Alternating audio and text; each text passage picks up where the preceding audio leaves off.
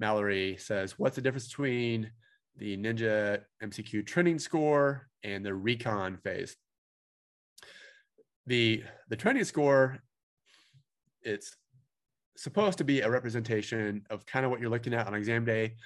It's it, it's it incorporates adaptive, adaptive learning, and which is really just kind of a fancy way of saying it's um, it uses your last your most recent 250 questions but it it spreads out the population across the weighting of the blueprint per the AICPA.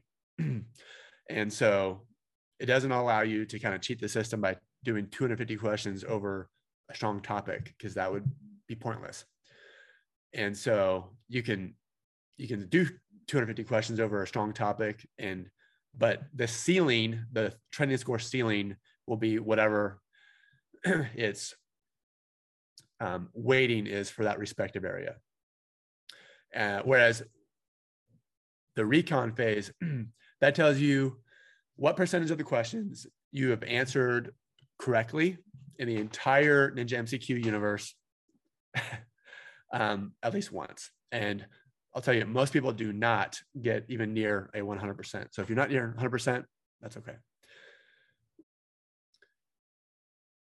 Lila asks, how do I memorize the various amounts in addition to the phase in, AGI, MAGI ranges for all the credits? I'm using Ninja and Gleim CP review. Well, the good news is I don't think you should. And um, so I give most of most of my advice comes from my perspective as a candidate, plus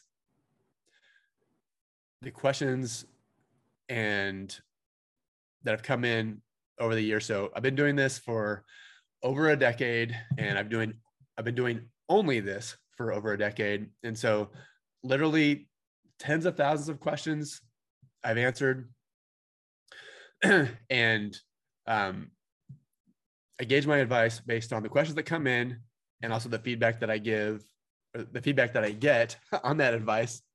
Uh, very few times has, has anyone ever yelled at me for giving them bad advice. So and so I do not recommend you memorizing a bunch of stuff for regulation. Regulation is a surprisingly conceptual exam. I rolled into regulation only having the section 179 deduction and phase out amount memorized. So that's that's called anecdotal evidence. And so take that with a grain of salt but I scored a 92, only having um, the section 179 deduction and phase out memorized. And now, even now, the AICPA says we will give the candidate the number that they need to know because I quizzed them because the, the section 179 deduction and phase out is indexed for inflation. So I asked the AICPA examinations team, hey, what what number should they memorize? Because the base number or the indexed number. Big difference. And they said the candidate will know which number to use. Or no, the candidate will know, the candidate will have all the information that they need in order to answer the question. So there. But I still, mem- I would still recommend memorizing the section 179 deduction and phase out. And obviously the basics like uh, the medical expense deduction, um, which is seven, seven and a half percent, by the way. If your review course is using 10%, that's still under the CARES Act. That's incorrect for exam purposes. I get that email a lot. Um, and so medical expense deduction, I would know the SALT limitation. Oh, well, basically anything in Schedule A, like memorize everything in Schedule everything in Schedule A, and memorize your deductions to arrive at AGI, section 179. I'd call that good. Hope that's helpful.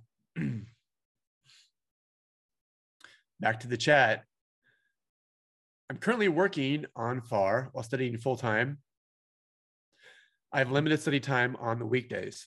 I've gone through all of the materials and, and I'm now revisiting the first chapter. I feel like I feel like I'm forgetting the material in the early chapters. Any advice would be appreciated. Okay. So this is why I created the Ninja framework, and this is why I recommend that everyone use it. and um, hmm. Not only because it's the Ninja framework, really it's it's it's the methodology that I used and that I created, and I just and I just created an acronym out of it. So, um, but conceptually, it addresses this exact problem. If you do what most of the review courses recommend, because it's not like they're going to now recommend a ninja framework, they're, they're going to stick to their guns. Chapter one videos, chapter one questions, chapter two videos. Now do the homework over chapter two. You're going to run in exactly what you're running into right now. You are you're going to forget what you studied in chapter one. So I appreciate the question because this nails it. I always say, can I, I just always say, um, just kind of in general, you're going to forget what you studied in chapter one. This question addresses it. and so how you avoid that is because what's going to happen is that in week eight, you're going to forget what you did in chapter one, and you're and you're going to have to go back and and restudy it all those questions that you did for chapter one, you're going to have to redo them. That's an inefficient and I believe an ineffective way of studying, which is why the Ninja framework is really both. You nail the concept. So you get through all of your videos. Uh, doesn't say what's what what materials you're using. You're obviously using something plus Ninja because you're in the chat. all of your videos for your course, take notes. Then once your videos or book or whatever it is, you get through those, get through those in 10 to 14 days, done. Never, never going back. And then, so you've taken intense notes, then you jump into the MCQ. Take intense notes over that. Do that for two weeks. Done. So you have your intense notes over your concepts, your intense notes over your MCQ. Then you rewrite them spend less, spend a week or less. Done. Then you have your final review. You actually do go back to your MCQ, but going about it a different way.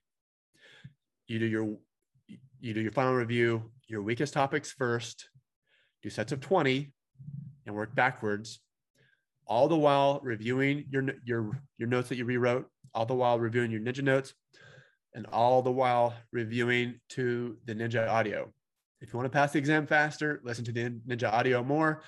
Um, your spouse will thank you. Your kids will thank you for passing faster because they never have to listen to me again. And so that solves the problem of forgetting what you learned chapter one. Hope that's helpful.